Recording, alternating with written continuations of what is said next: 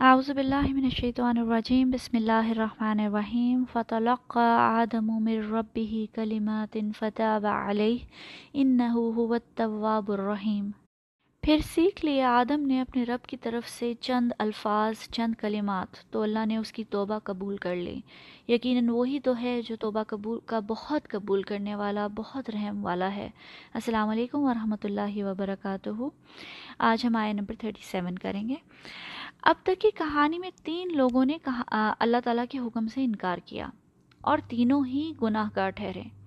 ابلیس نے سجدہ کرنے سے انکار کیا۔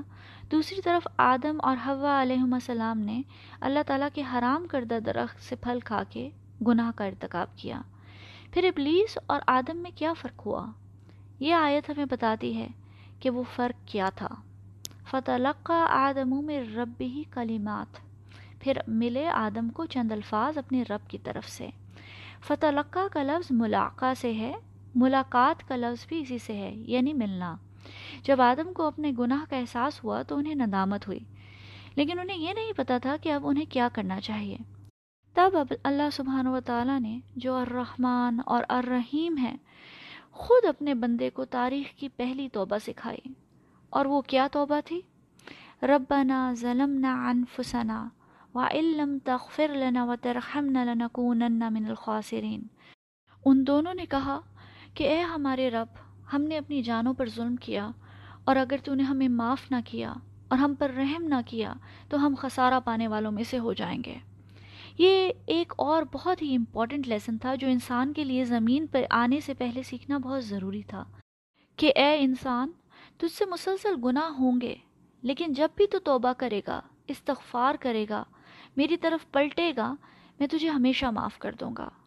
ترمسی کی روایت ہے کہ انس رضی اللہ عنہ کہتے ہیں، نبی اکرم صلی اللہ علیہ وسلم نے فرمایا، کلو بنی آدم خطاون و خیر الخطعین التوابون۔ سارے انسان خطا کار ہیں، لیکن خطا کاروں میں سب سے بہترین وہ ہیں جو توبہ کرنے والے ہیں۔ یہی وہ فرق تھا شیطان اور انسان میں کہ شیطان غلطی اور گناہ کر کے ایروگنٹ ہو گیا۔ متکبر ہو گیا اور خود کو جسٹیفائی کرنے لگا۔ جبکہ حضرت آدم اور حضرت حوا علیہ السلام کو اپنے گناہ پہ نادامت محسوس ہوئی، انہوں نے اپنی غلطی کا اعتراف کیا اور استغفار کی۔ اس سے پتہ چلتا ہے کہ انسان کا اصل شرف، انسان کی پرفیکشن یہ نہیں ہے کہ وہ غلطی کرنا چھوڑ دے، گناہ کو چھوڑ، ہمیشہ ہمیشہ کے لیے چھوڑ دے۔ انسان تو خطا کا پتلا ہے، بلکہ انسان کا اصل شرف اور انسان کی معراج استغفار میں ہے۔ اپنے رب کی طرف پلٹنے میں ہیں۔ حضرت ابو ایوب الانصاری رضی اللہ عنہ سے روایت ہے کہ میں نے رسول اکرم صلی اللہ علیہ وسلم کو فرماتے ہوئے سنا، اگر تم لوگ گناہ نہ کرو تو تمہاری جگہ اللہ تعالیٰ ایسی مخلوق کو پیدا فرما دے جو گناہ کریں، پھر اللہ سے توبہ کریں اور اللہ ان کو معاف فرما دے۔ یہ صحیح بخاری کی روایت ہے سکس نائن سکس تھری جیسے ہی حضرت آدم اور حضرت حوا علیہ السلام نے توبہ کی فتح و علیہ۔ اللہ نے ان کی توبہ قبول فرمائی۔ توبہ کا مطلب ہے پلٹنا، مڑنا، متوجہ ہونا۔ توبہ کا لفظ بندے اور اللہ سبحانہ و تعالیٰ دونوں کے لیے ہی استعمال ہوتا ہے۔ بندے کی توبہ کا مطلب ہے کہ وہ گناہ کو چھوڑ کر اللہ کی طرف مڑ جائے۔ بندے کی توبہ کی چار کنڈیشنز ہیں۔ پہلے تو یہ کہ گناہ چھوڑ دینا۔ جیسے ہم اکثر رسمی طور پر کہتے ہیں توبہ توبہ، غیبت کرنا تو بہت ہی بڑا گناہ ہے۔ لیکن پھر اگلے ہی جملے میں ہم دوبارہ غیبت شروع کر دیتے ہیں۔ تو سب سے پہلی شرط یہ ہے کہ گناہ کو چھوڑا جائے۔ دوسری شرط ہے ندامت اور شرمندگی کا احساس۔ یعنی بندہ اپنی غلطی کو مکمل طور پہ مانے اور اپنے آپ کو جسٹیفائی کرنے کی کوشش نہ کرے۔ جیسے حضرت آدم اور حضرت حوا علیہ السلام نے کہا، ربنا ظلم نہ انفسانہ ہم نے اپنے اوپر ظلم کیا اور اس کو جسٹیفائی کرنے کی کوشش نہیں کی۔ اکثر لوگ کہتے ہیں کہ بھائی گناہ تو ہم سے ہوا ہے، لیکن ہم کیا کہتے، کرتے؟ اس وقت ہمارے حالات ہی ایسے تھے۔ یا پھر یہ کہ ہم نے حرام کمایا، لیکن اگر نہ کماتے تو پھر بچوں کو کہاں سے کھلاتے؟ یعنی انسان اپنی غلطی کے لیے عذر تلاش نہ کرے، بلکہ مکمل طور پر اپنے گناہ کا اعتراف کرے۔ تیسری توبہ کی کنڈیشن یہ ہے کہ غلطی اور گناہ کو نہ دہرانے کا پکا ارادہ کیا جائے۔ یہ نہ ہو کہ توبہ اس نیت سے کی جائے کہ اگلی بار گناہ ہوگا تو پھر سے توبہ کر لیں گے۔ ایسی توبہ کا کوئی فائدہ نہیں ہے۔ اللہ سبحانہ وتعالیٰ قرآن میں کہتے ہیں، وَلَمْ يُسِرُّ عَلَى مَا فَعَلُوا وَهُمْ يَعْلَمُونَ اور جان بوجھ کر اپنے کاموں پر، اپنے فیل پر اڑے نہیں رہتے۔ اور آخری شرط یہ ہے کہ اگر گناہ کی تلافی ممکن ہو تو اس کی تلافی کی کوشش کی جائے۔ یہ چار شرطیں ہوں گی تبھی انسان کی توبہ کو صحیح معنوں میں توبہ کہا جا سکتا ہے۔ اللہ کے لیے بھی توبہ کا لفظ استعمال ہوتا ہے۔ کیونکہ جب بندہ اللہ کی طرف پلٹتا ہے، مڑتا ہے، تو پھر اللہ بھی اس کی طرف متوجہ ہو جاتا ہے۔ جیسے اس آیت میں آیا فتح علیہ اللہ تعالیٰ اس کی طرف متوجہ ہو گئے، مڑ گئے، اس کی توبہ قبول کر لی۔ حدیث قدسی میں آتا ہے، اگر میرا بندہ مجھ سے ایک بالشت قریب آتا ہے تو میں اس سے ایک ہاتھ قریب ہو جاتا ہوں۔ اور اگر وہ مجھ سے ایک ہاتھ قریب آتا ہے تو میں اس سے دو ہاتھ قریب ہو جاتا ہوں۔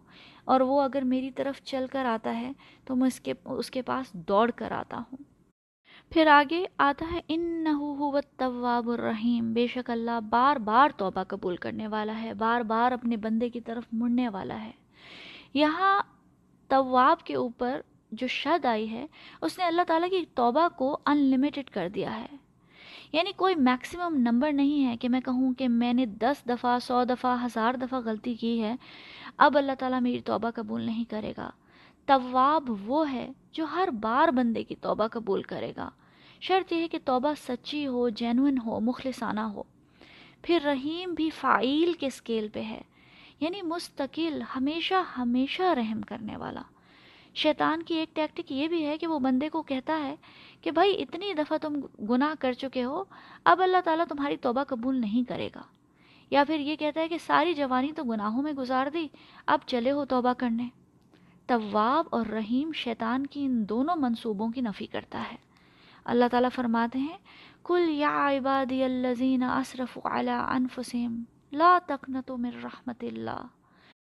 اے نبی پاک صلی اللہ علیہ وسلم، آپ میری جانب سے ان کو کہہ دیجیے کہ اے میرے بندوں، جنہوں نے اپنی جانوں پر زیادتی کی، تم اللہ کی رحمت سے مایوس نا امید نہ ہو جانا۔ ان اللہ یغفر الذنوب جميعا یقیناً اللہ تعالیٰ سارے کے سارے گناہ معاف کر دینے والا ہے۔ نحو هو الغفور الرحیم، بے شک وہ بڑا ہی بخشنے والا اور رحم کرنے والا ہے۔ پھر آیا نمبر 38 میں آتا ہے، کل نحبتو منہا جميعا پھر ہم نے فرمایا کہ اب تم سب یہاں سے اتر جاؤ یعنی دنیا کی طرف جاؤ۔ اس مقام پہ دوبارہ سے یہ الفاظ ریپیٹ کیے جائے گئے ہیں کہ دنیا کی طرف اتر جاؤ، تاکہ یہ بتایا جا سکے کہ زمین پہ سزا کے طور پر نہیں بھیجا گیا تھا۔ اللہ تعالیٰ نے توبہ قبول کر لی تھی، معاف فرما دیا تھا اور کہا، اب ساری ٹریننگ کمپلیٹ ہو گئی ہے اب جاؤ زمین کے خلیفہ بن بن کے جاؤ اور امتحان دو۔ جو امتحان میں پاس ہو گیا اسے جنت پھر سے مل جائے گی۔ اور امتحان کیا تھا؟ فَإِمَّا يَعْتِيَنَّكُم مِّنِّي ہُدَى اور جب تمہارے پاس میری طرف سے ہدایت پہنچے تو پھر اس کی پیروی کرنا۔ ایک تو وہ علم تھا جو اللہ تعالیٰ نے آدم کو سکھایا اسماء اللہ سب چیزوں کے نام۔ وہ دنیا میں زندگی گزارنے کا علم تھا، دنیاوی علم تھا۔ اب اللہ تعالیٰ فرماتے ہیں کہ ایک اور طرح کا علم بھیجوں گا، ہدایت کا علم، نبیوں کی صورت میں، کتابوں کی صورت میں۔ اور امتحان یہی ہے کہ بطور خلیفہ اللہ کا حکم، اللہ کی ہدایت پہ عمل کرو اور اسے زمین میں نافذ کرو۔ حضرت آدم کو بھی جنت میں ہدایت ملی تھی کہ لا تقرب حاضح شجرا اس درخت کے قریب نہ جانا۔ یہ ہدایت کا علم تھا۔ حضرت آدم اور حضرت حوا علیہ السلام شیطان کے بہکاوے میں آ گئے اور ہدایت کو چھوڑ دیا، تو اس کا سمبولک نتیجہ ڈیمانسٹریٹ کیا گیا ہے اور وہ یہ کہ ان سے جنت چھن گئی۔ اب اگر ہم بھی اللہ تعالیٰ کی ہدایت کو چھوڑیں گے، شیطان کے بہکاوے میں آ جائیں گے، تو ہمارا بھی وہی انجام ہوگا۔ اور وہ کیا ہے کہ جنت چھن جائے گی۔ پھر آگے اللہ تعالیٰ فرماتے ہیں، فمن طبی خدایا فلاں خوف علیہم ولاحم یحسنون جنہوں نے میری ہدایت کی پیروی کی، تو ان کو نہ تو کچھ خوف ہوگا اور نہ ہی وہ غمناک ہوں گے۔ دنیا میں آنے سے پہلے یہی دو جذبات ہوں گے، آدم اور حوا علیہ السلام کے خوف اور حزن۔ خوف کا تعلق مستقبل سے ہے فیوچر سے ہے۔ انہیں خوف تھا کہ آنے والی زندگی میں کیا ہوگا؟ ان نون کا، دنیا کا۔ اور حزن کا تعلق ماضی سے ہے۔ یعنی ماضی کا غم، افسوس، پچھتاوا کہ کاش ہم ایسا نہ کرتے، یا لیتنے اللہ تعالیٰ کا وعدہ ہے کہ جو اللہ تعالیٰ کی ہدایت کو فالو کرے گا، اسے نہ کوئی مستقبل کا خوف ہوگا اور نہ ہی ماضی کا رنج، نہ ہی اس دنیا میں اور نہ ہی آخرت میں۔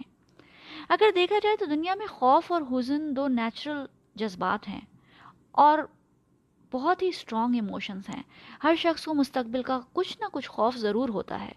نوکری کا کیا ہوگا بزنس چل، چلے گا یا نہیں چلے گا، بچوں کی تعلیم، بچوں کا مستقبل، پھر بیماریوں کا خوف، موت کا خوف۔ اللہ تعالیٰ نے بھی وعدہ کیا ہے کہ ہم تمہیں خوف سے ضرور آزمائیں گے۔ جہاں خوف نیچرل ہے، وہاں ماضی کا پچھتاوے اور غم بھی زندگی کا حصہ ہیں۔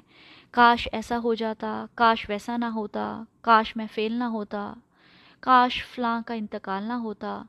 یہ خوف اور حزن ہر شخص کی زندگی کا حصہ ہے۔ اگر ان دو جذبات کو قابو نہ کیا جائے تو انسان کی زندگی معذور اور پیرالائز ہو کے رہ جاتی ہے۔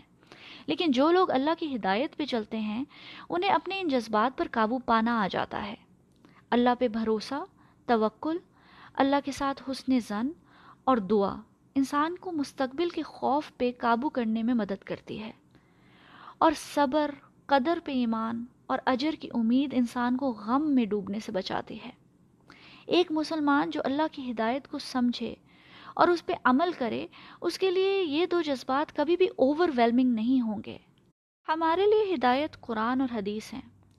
ان کا مطالعہ کریں تو آپ کو اسی ہدایت میں خوف اور غم کی ریمیڈی اور ان کا علاج مل جائے گا۔ اور ان دو جذبات پہ قابو پانے کے لیے طریقے اللہ سبحانہ و تعالیٰ کی اور حضور پاک صلی اللہ علیہ وسلم کی نصیحت سائیکلوجیکل ٹولز حوصلہ، ہمت، صبر سب انہی اسی ہدایت میں مل جاتا ہے۔ اور پھر قیامت کے دن جو لوگ اللہ کی ہدایت کے مطابق زندگی گزار کے جائیں گے، انہیں نہ تو فیوچر کا کوئی مستقبل کا کوئی خوف ہوگا، نہ ہی انہیں جہنم کا کوئی ڈر ہوگا۔ وہ اللہ کی جنت پا لیں گے، اور انہیں ماضی کا بھی کوئی غم، کوئی رنج، کوئی پچھتاوا نہیں ہوگا کہ کاش ہم گناہ کی زندگی نہ گزارتے۔ اور پھر آیا نمبر 39 میں اللہ سبحانہ و تعالیٰ فرماتے ہیں، وَالَّذِينَ كَفَرُوا وَقَذَّبُوا بِآيَاتِنَا أُولَئِكَ أَصْحَابُ النَّارِ هُمْ فِيهَا خَالِدُونَ۔ لیکن جو لوگ کفر کریں گے یعنی اللہ کے حکم کا انکار کریں گے اور اللہ کی آیتوں کو جھٹلا دیں گے، وہ آگ میں جائیں گے اور وہاں ہمیشہ ہمیشہ کے لیے رہیں گے۔ یعنی اللہ سبحانہ و تعالیٰ کی آیات احکامات، اللہ تعالیٰ کی ہدایت کی پیروی ہی وہ فیصلہ کن چیز ہے جو انسان کی جنت اور جہنم ڈیسائیڈ کرے گی۔ ہمارے لیے ہدایت کیا ہے؟ قرآن اور سنت۔ اللہ تعالیٰ نے فرمایا کہ میں ہدایت بھیجوں گا، اس کی پیروی کرنا، اور یہی ٹیسٹ ہے۔ آج ہماری امت کا حال دیکھیں کہ ہم نے قرآن کو سمجھنا ہی چھوڑ دیا ہے۔ اللہ کی آیتوں کو جھٹلانا تو دور کی بات ہے، ہمیں پتہ ہی نہیں کہ اللہ ہم سے کیا چاہتا ہے۔ ساری ساری زندگی قرآن پڑھتے رہتے ہیں، عربی میں ثواب سمجھ کے۔ لیکن ایک لفظ سمجھ نہیں آتا۔ ہم یہ نہیں سمجھتے کہ قرآن اور سنت ہی وہ ہدایت ہے کہ جس کا وعدہ حضرت آدم سے کیا گیا تھا کہ جب میری طرف سے ہدایت آئے تو اس کی پیروی کرنا۔ جب پتہ ہی نہیں کہ ہدایت کیا ہے تو پیروی کیا خاک کریں گے۔ نہ ہی ہم نبی اکرم صلی اللہ علیہ وسلم کی سنت کو سیکھنے کی ایفرٹ کرتے ہیں۔ بس جو دین ہمیں ہمارے ماں باپ نے سکھا دیا ہے، ہم اسی کی پیروی کرتے رہتے ہیں۔ نبی پاک صلی اللہ علیہ وسلم ہمارے بارے میں اللہ تعالیٰ سے شکوہ کریں گے۔ وقال الرسول، یا ربی، انا قوم اتخذوا حاض القرآن محجورا اور پیغمبر صلی اللہ علیہ وسلم کہیں گے کہ، اے میرے رب، میری قوم نے اس قرآن کو چھوڑ رکھا تھا۔ قرآن کو چھوڑنا یہ نہیں ہے کہ اس کو پڑھنا چھوڑ دیا تھا۔ بغیر سمجھے پڑھنے والے، حفظ کرنے والے کرت کرنے والے تو بہت ہیں۔ لیکن قرآن کو ہدایت سمجھ کے اس کی پیروی کرنے والے بہت کم۔ یہی وجہ ہے کہ آج پوری امت خوف اور حزن کے عالم میں ہے۔ ورنہ اللہ تعالیٰ نے تو وعدہ کیا تھا کہ ہدایت کو فالو اگر کرو گے فلاں خوف علیہم ولا هم یحزنون۔ تو پھر نہ تم پہ کوئی خوف ہوگا اور نہ ہی تم پہ تم غمناک ہوگے۔ اللہ تعالیٰ ہمیں ہدایت کی پیروی کرنے والوں میں سے بنائے اور ہمیں دنیا اور آخرت کے خوف اور غم سے بچائے۔ آمین یا رب العالمین۔ السلام علیکم ورحمۃ اللہ وبرکاتہ۔